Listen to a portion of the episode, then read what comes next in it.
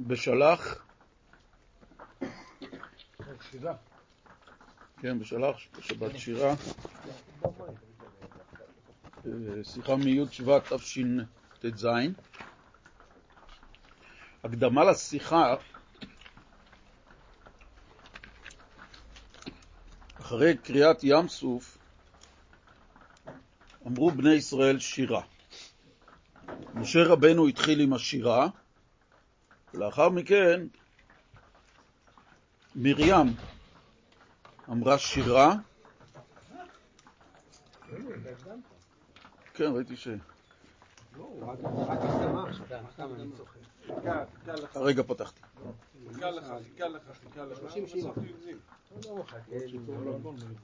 הרבי הקודם אמר שיחה לגבי השבת הזאת של פרשת בשלח.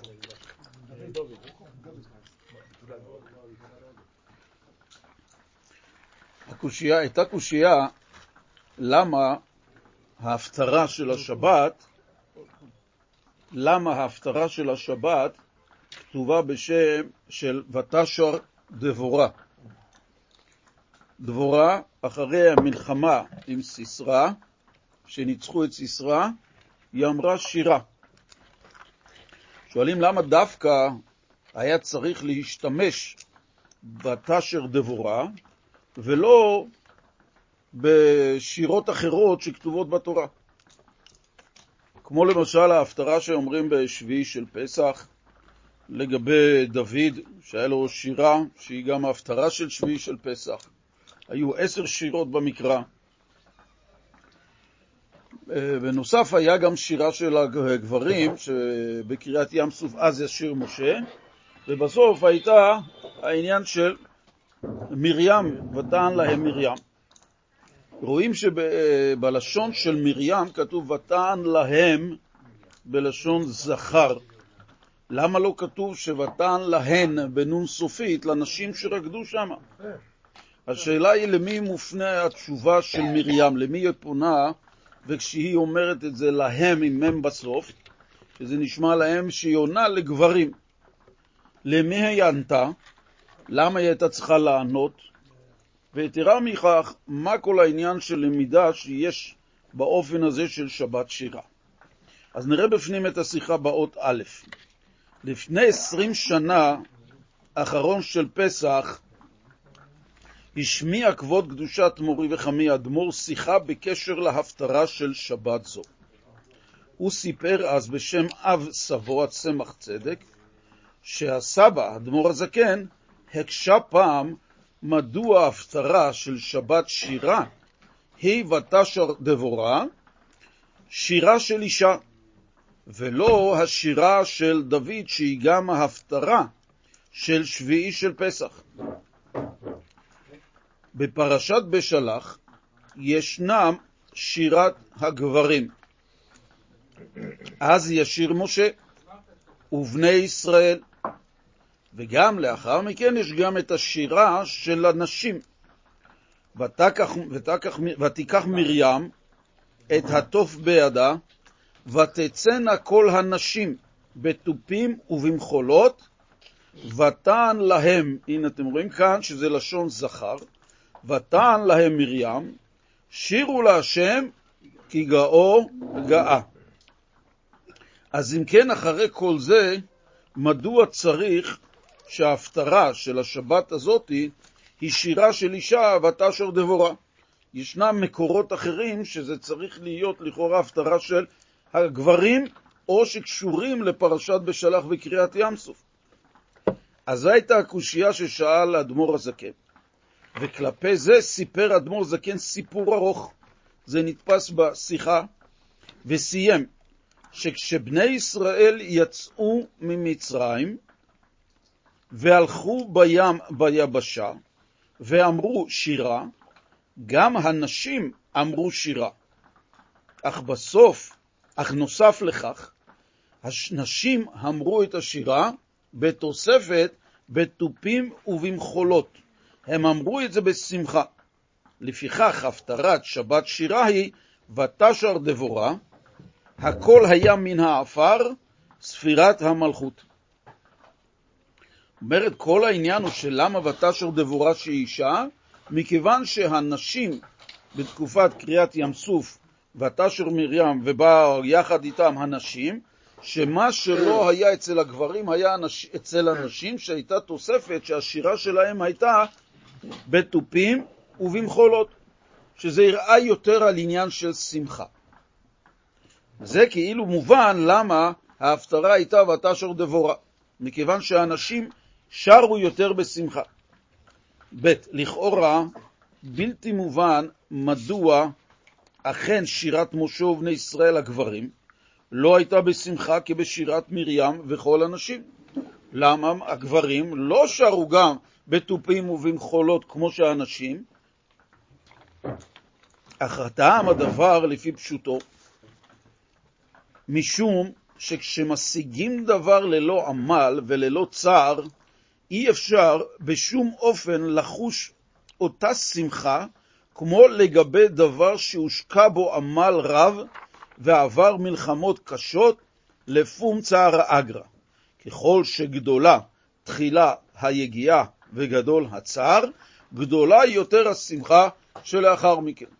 הרב כאן מביא כלל שלפום צער האגרא, זאת אומרת שכאשר יש קושי מסוים או שיש מאבק מסוים, השמחה בניצחון היא יותר גדולה. כמו בן אדם שמתעשר במשך חמש שנים שהוא עובד על תוכנית קשה, עם כל הקשיים שיש לו במשך חמש שנים, ואז הוא זוכה ברווח מאוד גדול, לבין אחד שמקבל ירושה שהוא ידע כל הזמן שהוא הולך לקבל אותה ללא שום מאמץ.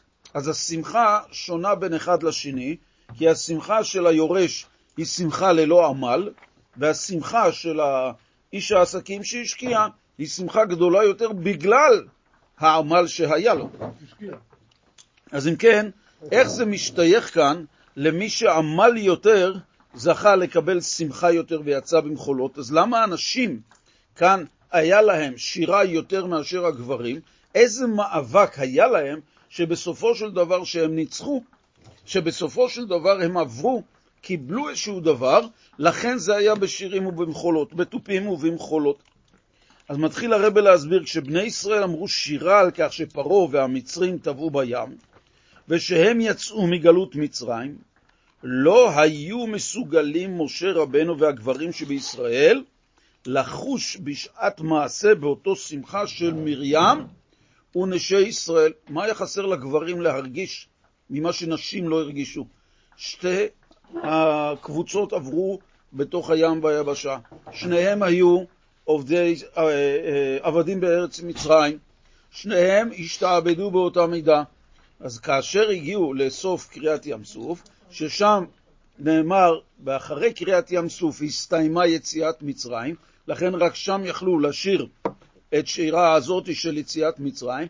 למה הנשים בכל אופן עשו את זה יותר בשמחה, כאשר משה רבנו והגברים לא יכלו להגיד את זה מתוך שמחה. שכן הקשה, למה בכל אופן שמחו נשי ישראל, שכן הקשה ביותר שבגלות מצרים והגזרות הגרועות ביותר באו לאחר שנולדה מרים. ומה הייתה הגזרה החמורה ביותר אחרי שנולדה מרים? כל הבן הילוד, היאורה תשליכו. על מנת להיות בטוחים שמושיעם של ישראל, אה, לא, למרות מה שאמרו לו אצטגנניו של פרעה, מה באה הגזרה? ואמר, כל הבן הילוד היאורה תשליכו. איך כאן זה קשה? כל הקשיים שהיו לפני כן כשעבדו בישראל בחומר ובלבנים ובכל עבודה בשדה, את כל עבודתם אשר עבדו בהם בפרך, לא מגיעים הקושי של עבודת פרך בחומרתם לגזרה של השלכת הבן הילוד ליאור. עדיין הרב לא ענה כאן למה דווקא אנשים פתחו בשירים ובתופים ובמחולות, ואיך זה קשור לגזרה שכל הבן היאור תשליכוהו. אחר כך בא גם, כפי שחז"ל מספרים, הייתה גזרה שפרעה התרחץ בדמם של ירדי ישראל. עדיין לראות את זה, שגם לא מספיק שזורקים אותם ליאור, ולאחר מכן רוחצים, שוחטים אותם, ומשתמשים בדם שלהם, שפרעה עשה את זה, אז האם מתנשא בחוויית הדברים האלה האמורים, האם מתנשא בחוויית הדברים האמורים יותר מן האב. לפיכך, כשנפטרו מפרעה ומגזרותיו, הייתה שמחת נשי ישראל גדולה בהרבה משמחת הגברים. נזכור שכל זמן שלא הסתיימה קריאת ים סוף, עדיין בני ישראל לא היו מחוץ למצרים שהסתיים השעבוד. לכן היה להם עדיין את החשש שאם מצרים ינצחו חלילה, שוב הגזרות של פרעה שוב יחזרו, ואחת מהם היא גם כמובן כל הבן הילוד היאורה תשליכו. לכן רק כאשר פרעה וחילו אה, טבעו בים, והסתיימה יציאת מצרים, אז אנשים פתחו שיותר לא ייקחו להם את הילד. ומי קשור יותר לילד, האמא או הבן, או האבא? כמובן שזה האמהות. ולכן, בזה שנגמרו את היציאת מצרים, הנשים באו בשמחה יותר בתופים ובמחולות שיותר לא ייגרם להם ניתוק של הילדים מהם. וכל שכן שלא יזרקו אותם ליאור, וכל שכן שלא ישחטו אותם וישתמשו בדם שלהם. אז את השמחה הזאת אנשים מהגזרה, התפטרו מהגזרה הזאת, זה מה שגרם להם לשיר יותר מהגברים בתופים ובמחולות, כי הרגשת הנשים הרגשית לילדים היא יותר מאשר חוויית הגברים.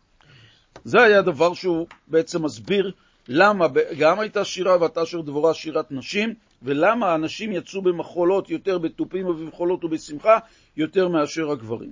עוד ג' ככל שסיפורי התורה, כך גם הסיפור של יציאת מצרים בדבר השירה והשמחה בתופים ובמחולות של מרים ונשי ישראל, משמש הוראה לכל הדורות, גם לדורנו.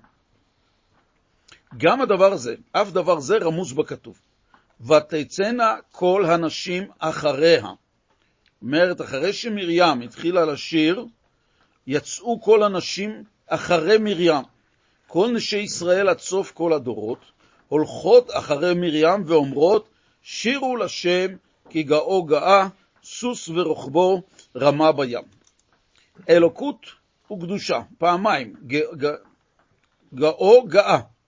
זה בדרגת נעלית שאין למעלה הימנה, ודברים שהם היפוכה של קדושה, הלוחמים בקדושה סוס ורוחבו, רבה, רמה בים, מושלכים לעמקי מצולות, לא בדרגה נחותה בלבד, כי אם רמה בים, כלומר, בהשלכה חזקה לים לעומק שאין למטה הימנו. זה לא היה סתם תביעה של פרעה וחילו, אלא הקדוש ברוך הוא ניער אותם כפי שמובא בחז"ל, שניער אותם מעלה ומטה לצדדים, שזה היה מוות והאריך להם גם את הנשימה. זאת אומרת, כדי שהמוות שלהם יהיה מתוך סיבולת וסבל, ולכן ותצאנה כל הנשים אחריה שהן אומרות כל הזמן, במשך כל הדורות כולם, לדברים שהפך הקדושה, שבסופו של דבר זה היה מושלכים לעמקי מצולות, כפי שנראה בהמשך למה הכוונה. שהשם יעשה את זה היום לחמאס. אנחנו רואים שזה עושה. עוד ד', כבר דובר פעם שגזירת כל הבן הילוד, היאור התשליכו, תוכנה ותמציתה קיימת בכל דור ובכל מדינה, אף בדורנו ובמדינתנו. לאן זרקו את הילוד? זרקו אותו לנילוס, ליאור. מה היה מבטא הנילוס אצל המצרים?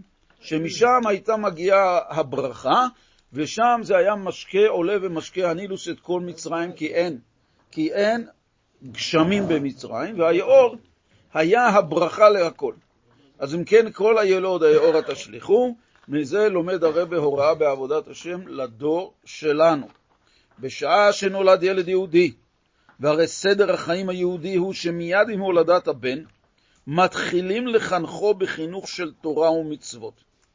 ואז מופיע פרעה מלך מצרים. כלומר, מה זה פרעה מלך מצרים? הרוח השוררת במדינה. ופרעה טוען, הרי נולד ילד שבמשך הזמן יתחתן ויצטרך להיות המפרנס בבית. יש אם כן כבר עתה בילדותו להשליכו ליאור הנותן פרנסה. כל מזונה ופרנסתה של מצרים היו תלויים ביאור בהר הנילוס. ועוד הילד צריך לחנך לעניין של פרנסה, שבו הוא יטבול ויטבע. ובאשר לתורה ומצוות אומרים ההורים, עונה פרעה, ישנו סנדיי, יום ראשון שבשבוע. בסנדיי נעול הבנק, סגורות החנויות. בערב הקודם לו יש לסחוב את הילד לקולנוע במוצאי שבת, לכל השנים הטובות. ואילו בבוקר, מאחר שההורים רוצים לישון עד שעה 12 בצהריים, אז לא אכפת להם אם הילד יבקר בסנדה סקול, וילמד שם לא רק זמרה וריקוד, כי אם גם לשון הקודש וחומש. וכך ההורים יוכלו לישון במנוחה, ולהיות שקועים במידה עמוקה בשינה, גם שינה רוחנית.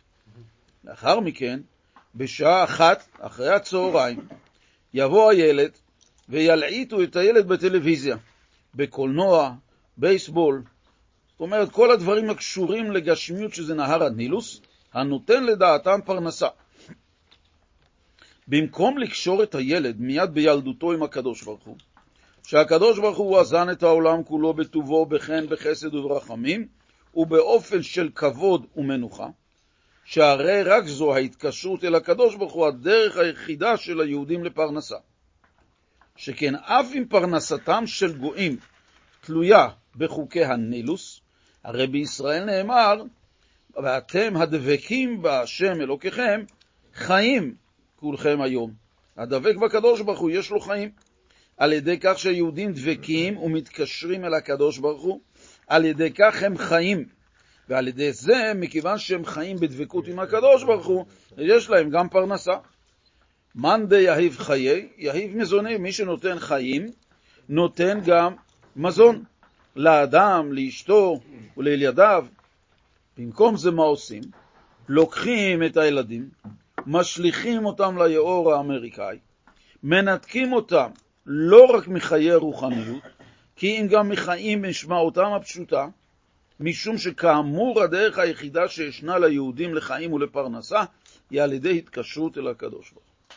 שנים רבות בתחילת הנשיאות הרבה נהג לדבר על הנושא הזה שהאמריקאים שנמצאים, אלה יהודים שהגיעו אחרי השואה, שהיו לפני כן גם באמריקה, לא לחינם הרבה הקודם בביקור שלו באמריקה בכה לראות יהודים מבית חסידי שהם ללא זקן והראש שלהם מוטל בעסקים ולעשות כסף, כמו שהאמריקאים היו שם בקו הכללי שלהם, ביזנס, money and money וכסף, הכל זה היה ללכת ולעשות ככל שיותר כסף, מכיוון שהכסף, העושר בעין, מובטח להם שיהיה להם את החלום האמריקאי, שזה יביא להם עושר. ולכן גם היהודים שבאו, ראו שבעצם מה הנהר שיש כאן, מה הנילוס שיש באמריקה, זה לעשות כסף. וכדי לעשות כסף אתה צריך להיות חלק מהנילוס, מהנילוס, להיכנס אליו, לשמוע את מה שיש, להיות חלק ממנו, והיות שישנה השפעה חברתית. וכל מקום שהולכים באמריקה, אגב, וזה עד היום, מה שאתה שומע, כמה האיש הזה שווה, תלוי כמה כסף יש לו.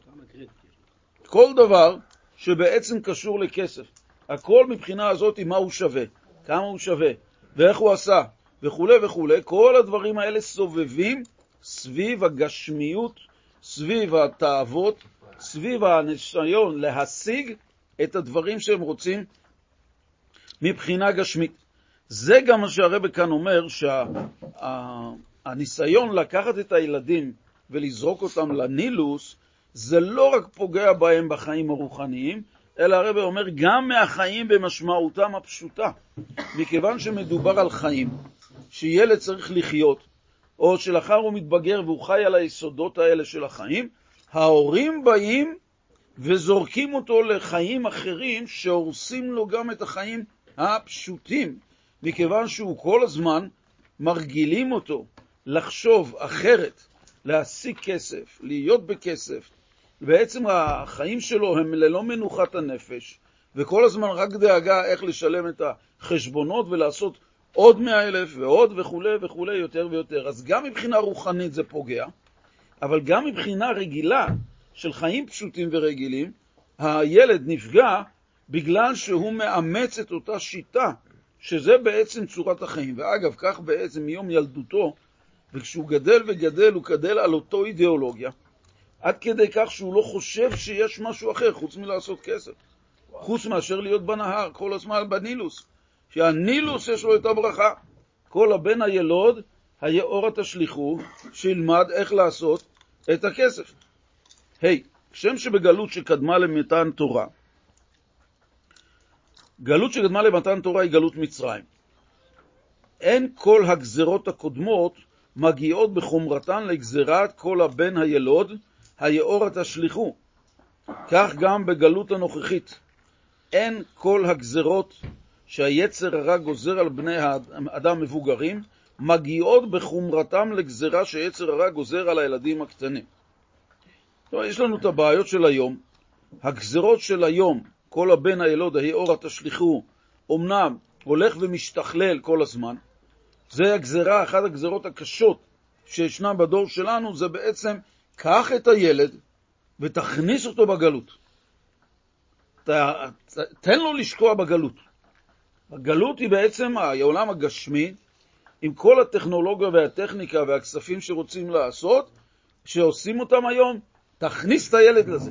זאת אומרת, זה לגמרי שונה ממה שהיה, שזה אז היו דברים אולי הרבה יותר פשוטים, אבל היום, שהדברים הם עוד יותר קשים להתגברות, בא יצר הרע ואומר לו, בכל אופן, תזרוק אותו לנהר על מנת שישקע בענייני העולם הזה, בזמן הזה.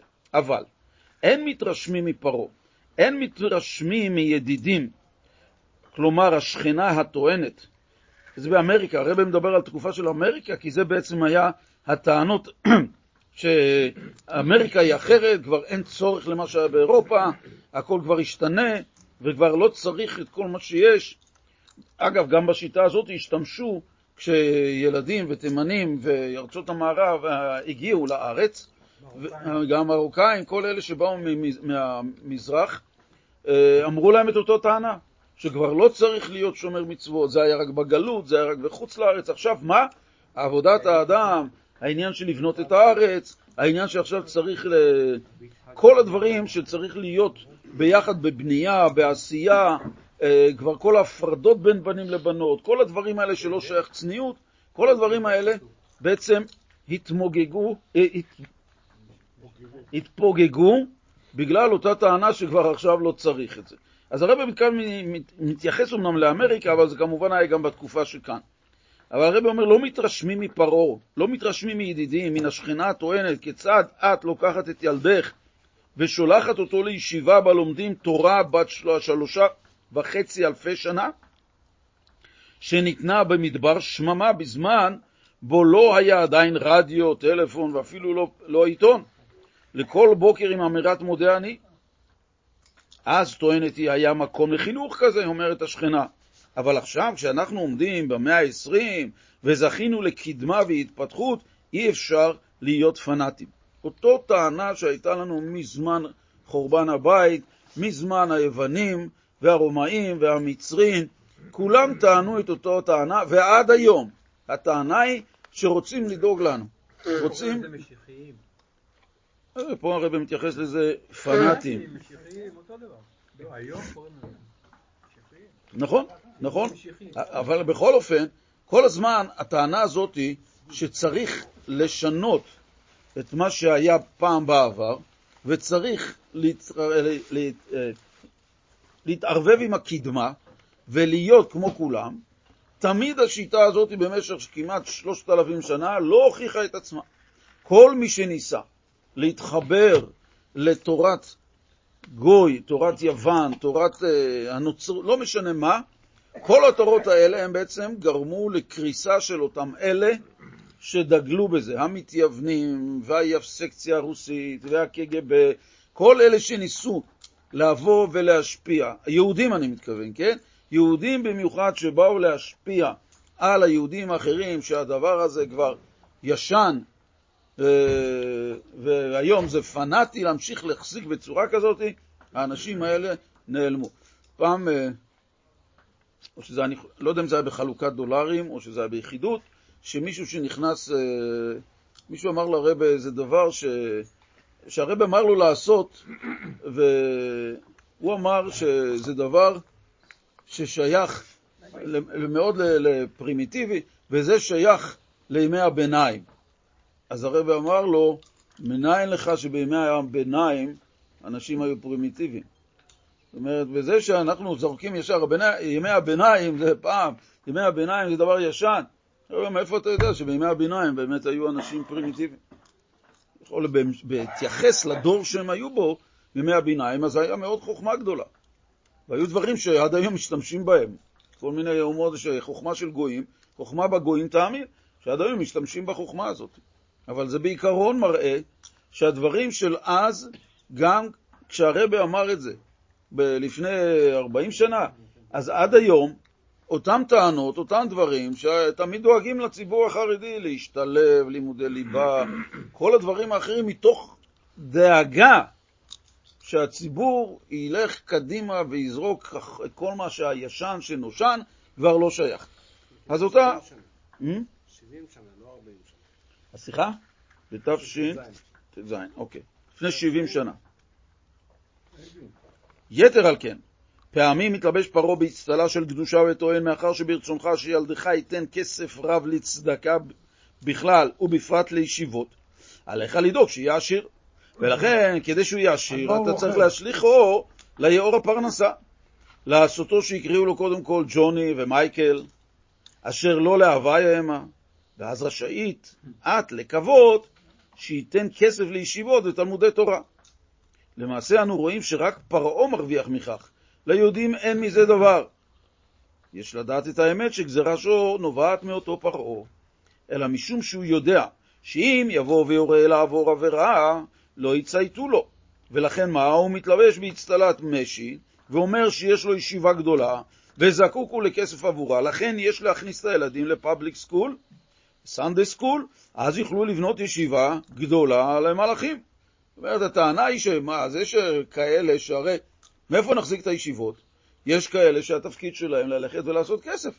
אז אומרים, תשמע, הילד שאתה רוצה באופן כזה של יהיה ישיבות, יהיה זה, אז שהבן שלך יהיה מן העשירים, שיוכל לתרום. פרעה גם בא באצטלה כזאת שכביכול נשמעת מאוד מאוד טענה חזקה, שהרי מי יממן בסופו של דבר את עולם היהדות והתורה, אם לא העשירים? מה אכפת לך? הרי הקדוש ברוך הוא הבטיח שזה יהיה, אז זה יהיה. מה יהיה? שיהיה פרנסה ויהיה דברים טובים למי שלומד והכל. נכון, אבל זה בדיוק, וזה אנשים באים ואומרים... שהשני ידאג לזה, שהשכן ידאג לזה. אבל זה מה שבא ואומר, הרי מישהו בסופו של דבר צריך לדאוג. הרי כסף לא ייפול מהשמיים. נכון שהקדוש ברוך הוא אמר שזה, אבל בסופו של דבר זה עובר דרך צינורות גשמיים, צינורות טבעיים. לכן באים ואומרים, השכינה באה ואומרת, תראו, מה את רוצה? שיהיה, שיהיה אדם חכם, שיהיה אינטליגנטי, מודרני, אוקיי, זה את לא מסכימה. אבל לפחות, הנה, בא פרעה ואומר, מה עם עולם התורה? מי יחזיק אותו אם לא יהודים עשירים? אז תשלחי אותו, שילמד, וכל מיני, לאחר מכן אוניברסיטאות, והוא ידאג לעולם התורה. רואים מכך שקודם כל בטענה הזאת מוצאים את הקדוש ברוך הוא מהתמונה. אין פה הקדוש ברוך הוא. זאת אומרת, יש פה עניין של אישה שבאה וטוענת על פי שכל, טענה של יצר הרע של פרעה. כשמבחינים בעוד מועד שעצה זו נובעת מפרעה, מאותו עירום, האומר, הבה נדחקים עלו פן ירבה, כבוד קדושת אדמו שליטה הפסיק כאן ואמר, אבל לאמיתתו של דבר כן ירבה וכן יפרוץ. לא פן ירבה, אלא כן ירבה וכן יפרוץ, מזה שרוצה שלא יישאר שריד. פרעה לא רוצה שיישאר שריד ופליט, רחמנא ליצנן מהיהדות, מנשמות ישראל, וכתוצאה מכך, גם מגופות ישראל. כאן הוא אומר, בא פרעה ואומר, רגע, מה הייתה כל הטענה של פרעה במצרים? אותו טענה של פרעה, פן ירבה, אה, אה, לכן מה צריך לעשות? לקחת אותו ומה? לשעבד אותו. שיהיה זה. ועל זה אומרים פן ירבה, שאומרים כן ירבה. לא רק שזה ככה, מה פרעה גם עשה? פרעה מעבר לשעבוד שהיה של העבודה, היה השעבוד של הגוף. לקח אותם כעבדים. ולכן מלבד זה שהוא רצה לנתק אותם מהיהדות, כל הבן היאורה תשליכוהו, גם הגוף היה משועבד לעבדות של, של פרעה. זאת אומרת, פרעה בא בכמה, הפרעה של היום בא בכמה כיוונים. הוא בא בכיוון שכביכול אני בא כצדיק דואג. שיהיה לך כסף, שתוכל להתפרנס. הוא ליבה. תעשו ליבה, כן. כל, כל הדברים האלה, שתיכנסו לעולם של הפרנסה, של הכסף, וככה בעצם תוכלו להשתכלל יותר. מחליטים בלא התוקף, היהודי בכל אופן, לבטל את הגזרה. מפסיקים לחפש תכלית בגיל 15 שנה, בגיל 7 שנים, בגיל 13 שנה, או אז בגיל 18, ומתעזרים באמונה וביטחון בהשם. שהרי רבות מחשבות בלב איש, ואין הן מביאות כל תועלת, לפי שהן רבות, ולא של יחיד, יחידו של עולם. הרבי כאן אומר לגבי מחשבות, שהאדם הזה שבעצם חושב מה הוא מתכנן, הוא אומר, יש לו מלא מחשבות, איך להגיע למטרה שהוא רוצה. אבל כאן, הן לא מביאות, כל המחשבות שלו, מכיוון שהן רבות, הן לא מביאות לו כל תועלת, מכיוון שיש בסופו של דבר מחשבה אחת שכבר היא נבנתה מששת ימי בראשית לאותו בן אדם, שרק המחשבה הזאת היא תקום. שזה מחשבה של הקדוש ברוך הוא. ולכן כבר מה שנקבע, רבות מחשבות, כפי שאנחנו יודעים את הבדיחה הזאת, שאם אתה רוצה לספר בדיחה לקדוש ברוך הוא, תגיד לו את התוכניות שלך. או שביידיש, כפי שזה אומרים, הקדוש ברוך הוא, אתה אדם מתכנן והקדוש ברוך הוא צוחק.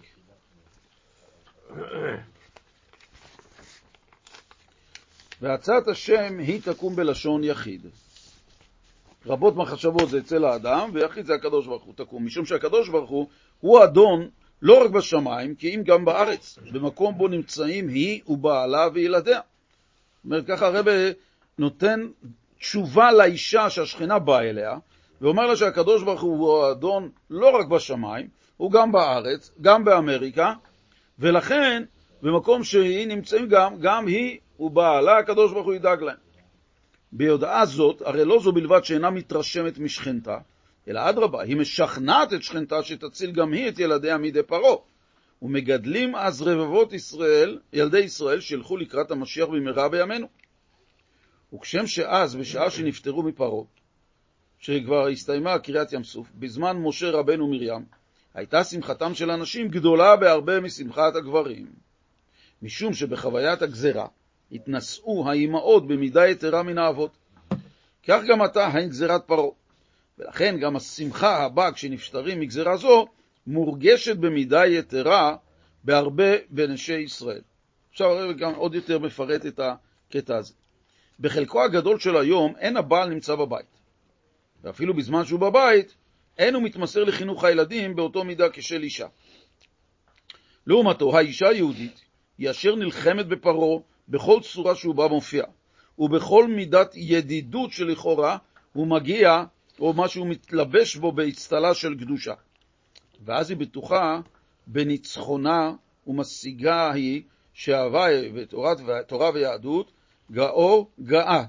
זאת אומרת, שזה למעליותא שהתורה ויהדות זה גאו גאה, ואילו סוס ורוחבו, שמנוגד לזה רמה בים, שזה פרעה. את זה משיגה היא בשמחה, בתופים ובמחולות, ואז עוברים לפרשת יתרו, פרשת קבלת התורה, שהרי אז אפשר לומר, בנינו ערבים בעדינו. זאת אומרת, זה ההליך שהאישה שנקראת עקרת בית, מכיוון שהיא עיקר הבית, וגם יחד עם זה היא ממונית חלק מאוד נכבד בחינוך הילדים בתוך הבית, וגם מעבר לזה שכל הדברים שקורים בבית, שילדים מגיעים מבחוץ עם איזה שהם רעיונות של פרעה, היא זו שהיא משגיחה. למה? מכיוון שהבעל רוב היום לא נמצא בבית, וגם כשהוא נמצא בבית הוא לא נמצא בבית, אז לכן בעצם כל העול החינוכי נופל על האישה. ואז היא רואה שעם הילד היא צריכה להקפיד על ברכות ועל כל הדברים האלה, מכיוון שהוא בא, יכול להיות מאיזה מקום שאולי, אולי, אולי נכנס לו איזשהו רעיון שבא מפרעה, אז היא קודם כל באה ועושה את הגאוגה, שאת התורה והמצוות היא מעלה מבחינת גאות, מבחינת גאה, שזה עניין של אה, עלייה, כדי להטביע את סוס, את סוס ורוחבו של פרעה שמנוגד להשם, וגם לגרום להם במצב כזה שזה תהיה רמה בים, כפי שהיה שפרעה וחילו, הקדוש ברוך הוא ניער בתוך הים, עד כדי תביעה שתהיה מוחלטת לגמרי.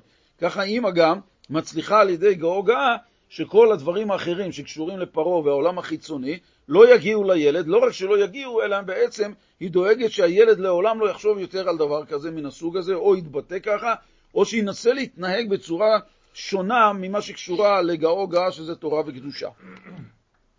ואז אומר הרבה שלאחר מכן מגיעים לפרשת יתרו, ואז הרי מה צריך להגיד בפרשת יתרו? שהקדוש ברוך הוא הרי קיבל, רק דרש ערבים לקיום התורה, והקדוש ברוך הוא נחה דעתו רק שהם אמרו שילדינו ערבים בעדנו. ואז הרב אומר שלגבי זה, אחרי שאישה ממלאת את התפקיד שלה בצורה כזאת של גאו גאה, אז מגיעים למתן תורה ויכולים להגיד בנינו ערבים בעדנו. מכיוון שאם לא, אז יהיה מצב שהילדים, אי אפשר לעשות אותם כערבים, כי אז יגידו מה, תסתכלו כיצד הם נמצאים בצד של פרעה, איך הם יכולים להיות ערבים? אבל כשמביאים אותם כערבים שהם נקיים מדרכו של פרעה ורעיונותיו של פרעה, אז באמת הקדוש ברוך הוא מקבל את הערבים האלה מדי שנה בשנה. עוד זין, כך יובן גם הנאמר במדרש תנחומה לגבי הפסוק ותען להם מרים. הרבי חוזר כאן על השאלה, ותען להם מרים, לכאורה בלתי מובן הביטוי להם בלשון זכר, והרי לנשים היה צריך להיות הביטוי להן, ותען להן מרים. ומספר המדרש שבשעה שעברו בני ישראל את הים ואמרו שירה, חפצו גם המלאכים לומר שירה. אמר הקדוש ברוך הוא למלאכים, רגע, רגע, רגע, תחילה יאמרו בני ישראל שירה, ורק אז אתם, המלאכים, תאמרו שירה. בכך מסביר המדרש את הלשון, ישיר משה ולא שר, בלשון עבר, משום שהיה זה ציווי של הקדוש ברוך הוא, ישיר משה ובני ישראל תחילה, ואחר כך המלאכים. כמובן שמתוך זה אנחנו גם מכירים את הפירוש, אז ישיר משה כי מאז מיני לתחיית המתים מן התורה, מזה שכתוב ישיר משה בלשון עתיד. אבל כאן הרב מדבר על המדרש, שמשה רבנו, שהקדוש ברוך הוא אומר לו ישיר משה, אומר למלאכים, קודם כל ישיר משה, ורק לאחר מכן אתם. אבל לפי, גם לפי הסלקא דעתך של המדרש שהמלאכים לא המתינו לשירת הנשים, לא יכלו המלאכים לומר שירה עד שניתנה להם מרים, עד שנתנה להם... אה? אה, סליחה, סליחה, אוקיי. לאחר, כי זה מסתיים באותו, המילה מלאכים והמלאכים בקטע הבא. ציפיתי, ציפיתי. לאחר מכן, בשעה שמרים ואנשים עמדו לומר שירה, טענו שוב המלאכים, בשביל משה ובני ישראל, אז ויתרנו. כי אתה אמרת, אבל אתה נאמר שירה לפני האנשים. אז לדעה אחת במדרש מילאו משאלתם, שהם אמרו, אבל הדעה השנייה מסיק המדרש שגם שירת הנשים הייתה לפני שירת המלאכים. אבל ברעם, גם לפי הסלקא דעתך של המדרש, שהמלאכים לא המתינו לשירת הנשים, לא יכלו המלאכים לומר שירה עד, לה, עד שנתנה להם מרים רשות. וזהו ותן להם מרים. להם זה למלאכים, בלשון זכר, שמשמעות היא הרשות שנתנה מרים למלאכים לומר שירה. נראית איפה מכאן חשיבות שירת הנשים הנוגעת לא רק לעולמות התחתונים, כי גם לעולמות העליונים. זאת אומרת, שירת הנשים קובעת גם לגבי, שהמלאכים נמצאים בעולמות העליונים, שירתן מגיעה לדרגה קודמת ונעלית משל שירת המלאכים, כי הראיה לכך שהם היו צריכים לתת רשות למלאכים לשיר, אז משהו מכך שאנשים בדרגת הטעם יותר אפילו מהמלאכים בשירה שלהם. חטא האמור מהווה הוראה לכל איש ישראל, שאין להיבהל לא מפני פרעה, לא מפני הנילוס ולא מפני הגזרות. כשהוא צועד בתוקף היהודי האמיתי, אף אם נמצאו במצרים, ושם ישנו פרעה מלך מצרים וכל הגזרותיו, אין לדבר זה כל חשיבות לגבי ילדיו. הוא ינהיג את ילדיו בדרך התורה, שהיא הדרך המביאה אותם לחיים, לא רק לחיי העולם הבא, כי אם גם לחיים בעולם הזה. נזכיר שהרבי אז דיבר על זה, על יהדות אמריקה, ואז בזמנו כשזה היה ברוסיה, אז זה היה מדובר לא רק חיי פרנסה, אלא היה מדובר פה על חיים ממש, של פיקוח נפש ממש. ובכל אופן הרבי דרש להילחם מול פרעה, שמנסה למנוע מאותם ילדים יהודיים להישאר ב- ב- תחת אה, כנפי השכינה, ולכן פרעה הקומוניסטי בא בצורה כזאת שחייב ללמוד אותם א', ב', ללמוד רוסית, ללמוד את כל התורת המתמטיקה וכו' וכו', כי זו הייתה גם אידיאולוגיה רוסית שלא יהיה אנאלפבית בכל רוסיה, וגם ללמוד את המקצועות שהם רוצים ללמד, וכל שכן שהיהודים חייבים לשלוח את הילדים שלהם לבתי הספר. כמובן, אנחנו מכירים את הסיפורים האלה, ולכן היו גם כאלה שהתעקשו שהילדים לא ילכו לשם, וזה לא היה עניין שהם לא ילמדו פרנסה או משהו כזה, אלא אפילו היה מדובר על פיקוח נפש ממש, הן של המלמד והן של הילדים ושל ההורים שלהם, שלקחו ממש סכנת חיים, ובכל אופן לא התחשבו בפרעה ושלחו אותם. וכאן כל שכן, אז באמריקה, שפה מדובר רק על עניין של כסף, אז כל שכן שהרבא מתייחס לפרעה כפי שהוא מתלבש בעגל הזהב, שבעצם להראות את אמריקה היפה ואת החלום האמריקאי וכל התוצרת שאז שיווקו באמריקה כדי לסחוב את כולם לתוך העולם הזה של העולם האמריקאי הגשמי. אז בכל אופן, הוא יוליך את ילדיו בדרך שיאמרו, זה כלי וענווהו. אלוהי אבי וארומנו, שילכו באותה דרך בה הולכים ההורים. הרי זו ההנחה האמיתית האפשרית מצאצאים, הרי זה, זו הנחת. אה, הנחת הכוונה, הנחת אה, נפש. האמיתית האפשרית מצאצאים, ואז כאמור בהמשך השירה, תביאמו ותטעמו בהר נחלתך. זוכים לבניין בית המקדש השלישי במהרה בימינו.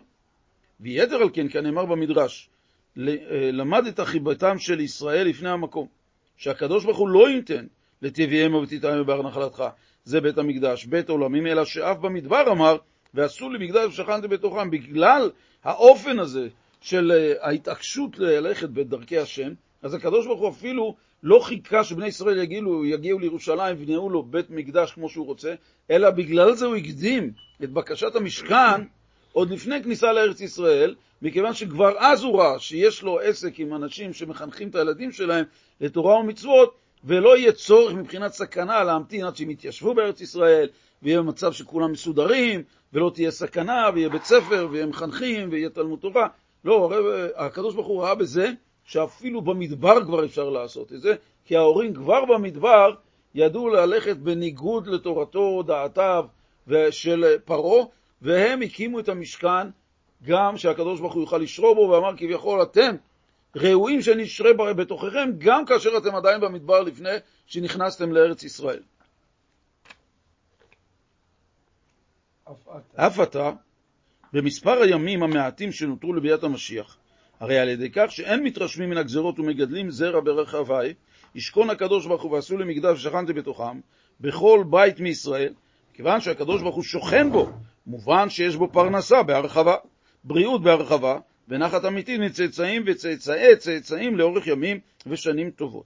זאת אומרת, יהיה העניין של העניין שהרבא אמר אז, של לעשות בית חב"ד בכל בית ובית, זה העניין של להיות משכן, שהבית חב"ד הוא משכן להשם, ואז המשכן שהקדוש ברוך הוא יכול לשרות בו, שהקדוש ברוך הוא בא ורואה שהבית הוא בית חב"ד שמבוסס ומיוסד על, על, על, על יסודות התורה והמצווה, ואז הקדוש ברוך הוא אומר, זה ביתי, אני יכול לשרות בו.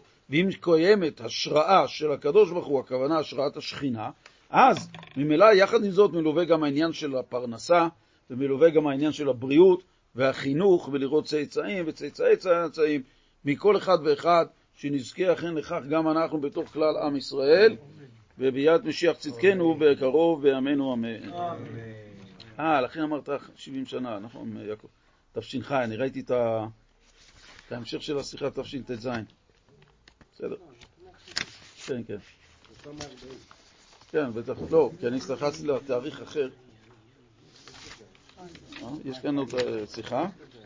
אה, יש לי זה. אה? יש עוד שתי קטעים של שיחות. כן, הנה, תשט"ז, י' שבט תשט"ז.